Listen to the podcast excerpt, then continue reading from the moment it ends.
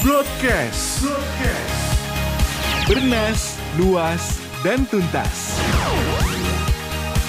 Powered by Business Indonesia. Halo sobat bisnis, kita kembali lagi di broadcast dan kita bakal ngobrol-ngobrol tentang isu politik nih sobat bisnis. Tapi kalau biasanya kita bareng sama uh, apa tuh namanya? Bareng sama narasumber gitu ya. Sekarang kita sama internal aja, asik.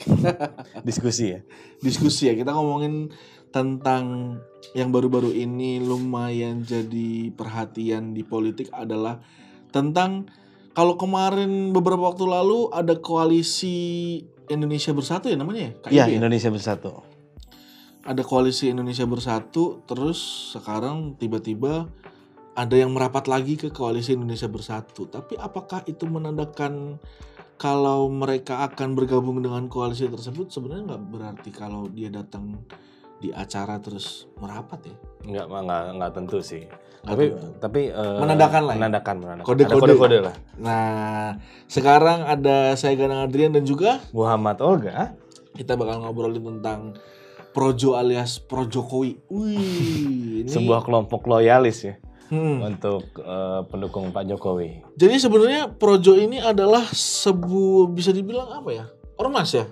eh Organisasi dulu tuh kalau masyarakat. salah pas sempat jadi organisasi masa eh, di dua setelah kemenangan Tep- itu Pak resmi, Jokowi Res- resmi kalau resmi, salah ormas di, resmi. di setelah Pak Presiden eh, terpilih di periode pertama Oke. Nah, itu tuh dalam pemberitaan tuh eh, Periode pertama tuh eh, periode 2014. pertama atau Pilgub dulu? Enggak, di 2000 di, di 2014. oh Karena berarti terbentuknya setelah dia setelah Pak Jokowi menang di Pilgub itu kemudian terbentuklah Projo untuk Iya. mendukung Pak Jokowi naik jadi presiden Iya, gitu. karena kan Oke. kalau tidak salah eh, Pak eh, Jokowi itu naik di eh, gubernur itu 2012 kalau salah ya kan. Iya 2012. betul. 2012 dan eh, di situ santer bahwa memang siapa yang tokoh yang akan dimajukan gitu kan oleh PDIP dan yang disanter di di media massa memang banyak yang memberitakan bahwa Presiden Jokowi adalah salah satu eh, tokoh yang bisa menjadi harapan baru. Bahkan kalau nggak salah waktu dulu salah satu cover majalah Tempo di tahun dua li- eh, menjelang 2014 itu posenya adalah menggendong Pak Jokowi. Jadi awak media itu eh, sebuah harapan baru. Kalau salah itu cover ta- bulannya saya lupa, tapi 2014 menjelang 2014 eh, cover majalah Tempo itu salah satunya itu dulu dan itu me- menjadi perbincangan karena eh, sebuah keberanian dari eh, PDIP. PDIP untuk me- untuk mema- memajukan Pak Jokowi yang bisa dibilang Tokoh baru ya. tokoh baru dan cepat loh. Terhitungnya cepat. Dua tahun di eh, Solo, eh dua sorry bukan dua tahun, dua periode di dua Solo. periode Solo, Dua dua, tahun ta- dua setengah tahun di Jakarta, langsung jadi presiden. Nah, kemudian eh, Projo ini sebenarnya kan identik dengan ya namanya Jokowi ya, identik dengan Pak Jokowi. Tapi baru-baru ini nih, eh, sobat bisnis dari Projo ini kemudian merapat ke KIB. Padahal dari PDIP sendiri belum ada istilahnya apa ya, belum ada tanda-tanda, belum, Belum ada, ada sinyal. sinyal sama sekali lah mau ke mana dan Hmm. siapa yang bakal diajuin gitu kan. Nah, tapi si Projo ini kemudian merapat ke KIB. Apakah itu bisa pertanda kalau em, Projo ini nggak mendukung PDIP lagi? Eh, kalau kita tarik ke belakang sebenarnya background Projo ini nggak jauh dari PDIP loh. Nah, karena kan uh, ketuanya terus anggota-anggotanya bisa dibilang sepemahaman kami ya, Eh, itu adalah part of PDIP. dari pemberitaan ini pun pemberitaan eh, beberapa media massa termasuk bisnis Indonesia eh, nama Budi Ari sebagai Hmm. se- eh, ketuanya itu adalah eh, dulu adalah politikus PDIP di Jakarta Oke, sejak 2005. oke. Nah, bahkan di profilnya Pak Wamen, Mendes kita dia kan sebenarnya Iya. Mendes kita kan. Mendes eh, dan dia itu kalau nggak salah di 2005 sebagai ketua eh wakil ketua eh, DPD DKI Jakarta, PDIP DKI Jakarta dan juga Oh. Balitbangnya, Oke. ketua Balitbang. Ya, ini kan menandakan bahwa sebenarnya Projo masih bisa dikatakan ada keterkaitan. Ada itu pertama. Kedua, beberapa yang lain-lain nama-namanya juga sama. Ada eh, Gunawan Wirasoyo, bahkan ini beberapa aktivis aktivis 98 juga yang ikut bergabung dan Mhm. bisa dibilang eh, memang basis mereka terbesar lebih banyak Jawa Tengah, Jawa Timur, Jawa Barat juga sebenarnya ada ya, walaupun memang di Jawa Barat terkenal memang basisnya pendukung eh, Prabowo dulu. Iya. Ya banyak karena banyak basis dari PKS juga yang kita tahu dari survei di mana basis PKS di Jawa Barat itu kuat. Mhm. Bahkan kemarin walaupun mereka kalah di Pilkada Jabar, mereka masih nomor dua terbesar dan masih mendominasi di Jawa Barat. Oke, nah ini kan berarti eh, kalau kita tarik lagi ke pemberitaan dari Tempo disebut kalau Projo ini mulai merapat ke KIB, berarti kan bisa dibilang ada tanda-tanda perpecahan suara kah atau apa ya manuver-manuvernya bisa dibilang apa ya? Kalau perpecahan suara, perpecahan suara mana dulu nih? Perpecahan suara di pendukung Jokowi atau PDIP? Kita kita harus misalkan dua hal tersebut. Eh, kita tarik lagi ke gimana sih kenapa Projo ini datang ke KIB Koalisi Indonesia Bersatu yang di dalamnya itu sendiri ada bisa dibilang bukan koalisi utama ya, bukan koalisi utama tapi di pemerintahan sekarang jadi koalisi yaitu ada eh, Golkar, ada PAN, terus juga ada P3. Nah, itu gimana? Eh kalau yang kemarin saat Projo datang ke mana ke KIB. KIB itu Pak Budi sendiri mengatakan bahwa sebenarnya mereka mempunyai visi yang sama, memiliki visi yang sama, tetapi eh, berbeda dengan antara mereka sebagai sebuah kelompok loyalis Hmm. dengan eh, partai yang memang mereka punya target sendiri selain di pilpres, Oke. mereka punya target di pemilu Pileg. legislatif. Nah, oke. Makanya mereka baj- eh, sekarang itu mungkin kedatangannya untuk menghormati. Katanya pengakuannya kan dalam pemberitaan juga pengakuan dari Pak Budi adalah mereka menghormati undangan dari KIB. Tapi Oh. mungkin itu juga bisa jadi jadi kode juga sebenarnya ya Oke. karena dibilang mereka adalah spesialis spesialis pilpres. Pilpres itu Ah. dia.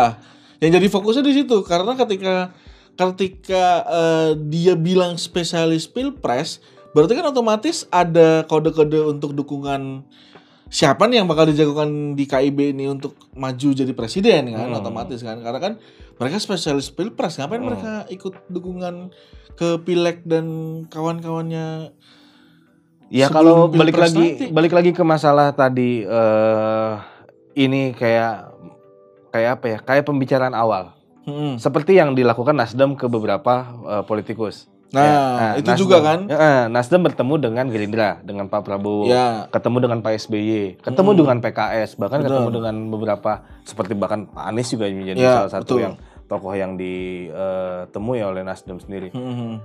Ini tuh seperti membaca arah ke mana dan kira-kira ini KIB mau dukung siapa?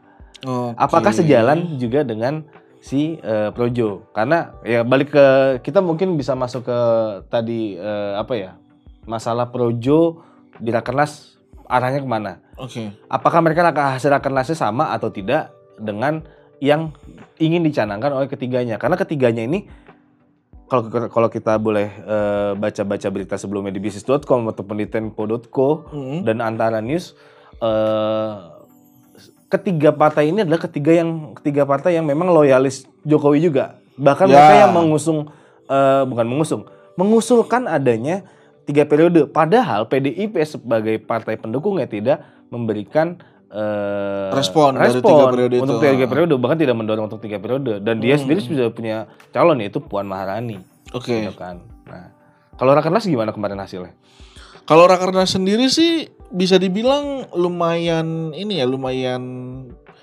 bikin apa ya?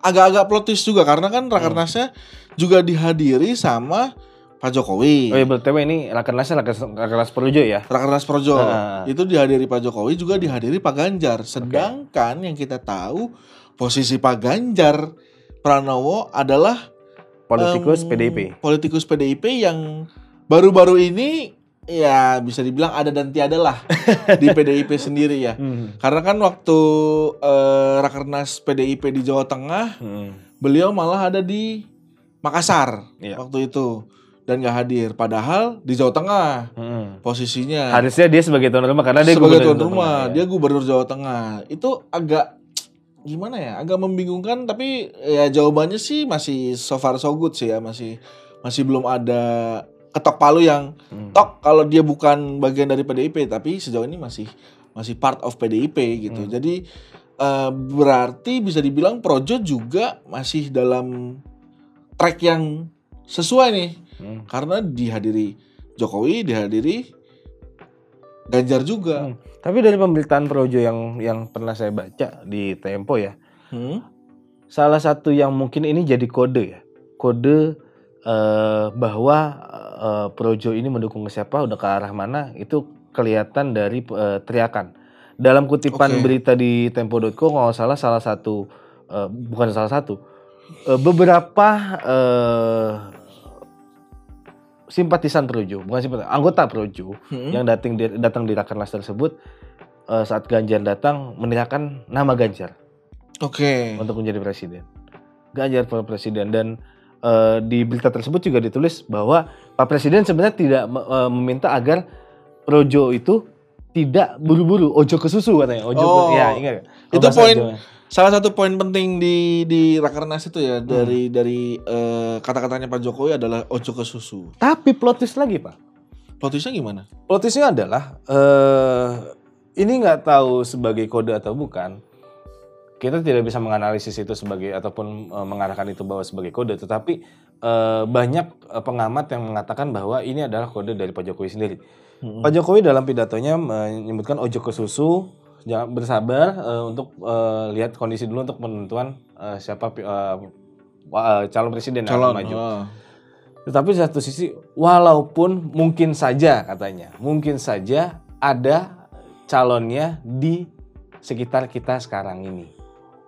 Oh, makin Ah, kuat makin ya kuat. kodenya. Dan di saat itu yang ada adalah memang salah satunya Ganjar Pranowo. Ganjar Pranowo. Hmm, nah itu itu eh, jadi sinyal kuat juga bahwa memang eh, di beberapa pemberitaan tanggapan dari eh, pengamat eh, politik bahwa Projo ini ingin mengusung Ganjar Pranowo. Ganjar Pranowo. Hmm. Nah, tapi kita nggak tahu apakah memang benar-benar Ganjar Pranowo.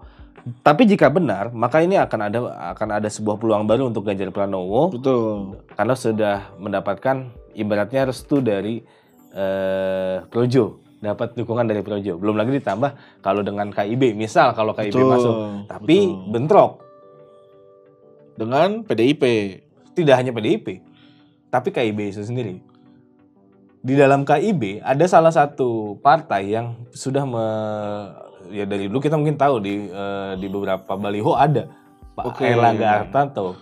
Pak Erlangga Hartanto kan Hartanto kan eh, sebagai Menko Perekonomian dari berapa se, mungkin pas lagi pandemi kemarin banyak poster dia yang men- menandakan bahwa dia akan menyapres gitu kan. Walaupun Dan sudah resmi juga diusung sama Golkar. Golkar ya. Nah, Kalau itu. dia adalah capresnya. Hmm, berarti memang sesuai dengan saat pertemuan KIB kemarin bahwa akan harus ada pembicaraan lebih intensif lagi antara keduanya.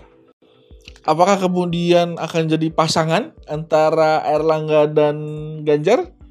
Hmm, saya tidak tahu, tapi eh deal-dealan Projo dengan KIB ini kayaknya akan agak berat sih. Menurut saya, kalau menurut, menurut, pendapat pribadi. Tapi kalau menurut Mas Ganang kayak gimana? Kalau saya sih sejauh ini masih ngebacanya cuma sekedar manuver ya, manuver maksudnya cuma sekedar pergerakan aja. Hmm. Ketika Projo datang ke KIB ya itu tadi cuma sekedar menghormati undangan dan Hmm. saling apa ya, saling mendukung lah. Hmm. Karena kan kayak yang tadi Pak Surya Paloh juga datang ke Pak SBY Iya. juga datang ke, Ke Pak Prabowo. Pak Prabowo gitu kan itu kan sebagai bentuk eh, saling bersilaturahmi juga gitu. Hmm. Sejauh ini sih masih kayak ya saling mendukung, saling menghormati aja mungkin. Tapi ke depannya sih manuver terkuat sih masih karena kita masih nunggu ya PDIP ini bakal mengusung siapa. Lebih ke arah sana. Bukannya memang sudah pasti. Dalam pemberitaan bahkan jadi salah satu anggota fraksi komisi fraksi PDIP komisi 6 yaitu Mufti Aimah Nurul Anam itu eh, apa ya? Di dalam itu rapatnya memang so- soal BUMN, tapi da- Mhm. da- eh, saat mengkritik eh, mengkritik Erick Thohir, dia menyebutkan salah satu kalimatnya adalah eh, PDIP eh, sebagai akan mendorong Puan Maharani sebagai eh, apa cal- calon presidennya, ibu ketuanya gitu kan ketua, karena kan ketua DPR, di ketua DPR itu bisa dilihat di YouTube-nya eh, DPR RI Komisi 6 rapat dengar pendapat dengan Kementerian BUMN itu ada. Nah di situ PDIP memang mengarah bahwa calonnya yang, yang akan di- diusung adalah Puan Maharani Udah final berarti sudah ya. final.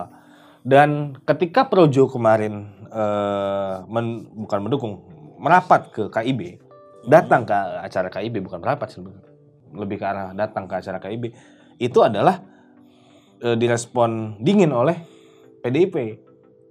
Oh iya betul. Pak Hasto kan ngomong kayak gitu, bahwa eh, kalau kita kan partai yang sudah lama, kita pernah diserang dulu tahun 96 Iya. omongan dengan 96 Iya. pernah diserang yang Iya, kejadian dulu itu dan eh, kalau dengan masalah manuver politik eh, Projo ya silakan silakan saja. Itu hak mereka. Mereka Bahkan ya, dia sebut juga kalau Projo bukan partai politik. iya karena memang ya secara faktanya memang bukan partai Iya. politik. Sedangkan mereka berbeda dengan PDIP yang punya basis massa yang Basis kuat massa yang- ya. dengan dengan eh, ideologi yang sangat kuat juga Dan secara tidak langsung si Pak Hasto juga bilang kalau nggak takut kehilangan suara iya karena Projo merapat ke KIB. Nah, yang ingat juga dalam presiden presidensial threshold eh, PDIP itu sudah memenuhi sendiri saja sudah Sendiri memenuhi. udah penuh. Iya, Nah. betul. Berarti bisa jadi dia hanya sendiri saja, tapi itu bukan, bukan belum tentu terjadi tergantung bagaimana Belum tentu mutlak politik. ya. Hmm. Berarti yang kita tunggu adalah siapakah pasangan dari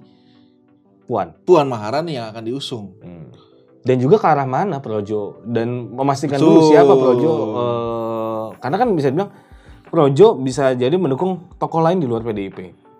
Pasti karena selama ini yang didukung Projo adalah sosok Jokowinya kan. Hmm. Utamanya itu sebenarnya kan. Harusnya kan berarti dia, mereka mendukung Mbak Puan.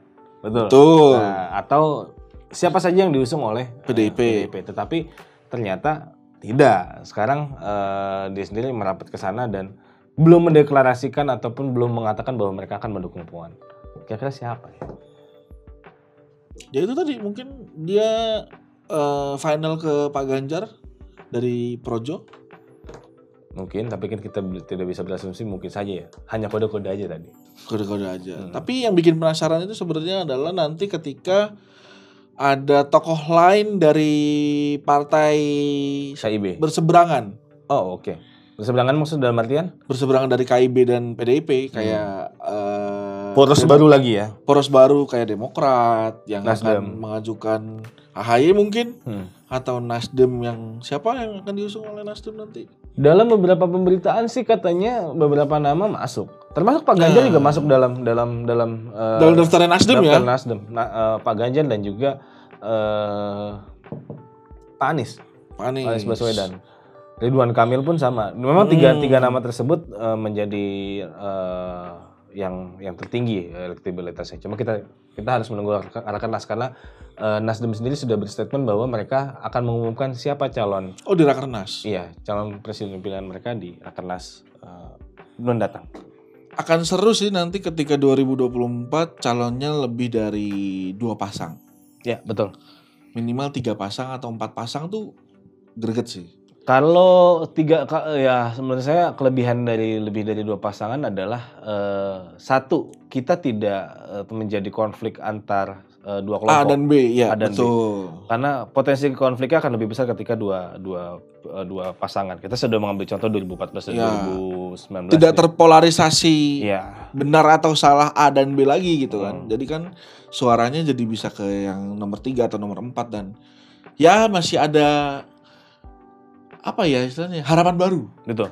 Harapan baru dengan calon-calon baru yang kayaknya ini muda-muda ya calonnya 2024 nanti Muda, calon muda. presidennya. Mudah-mudahan jadi orang-orang eh, orang-orang muda juga pada maju ya semuanya ya. Jadi ya warna baru lah. Hmm. Kalau di 2019 dan 2014 harapan barunya waktu itu di 2014 sih harapan barunya adalah Pak Jokowi yang dibilang eh, lebih muda dibanding calon-calon presiden sebelumnya. Hmm.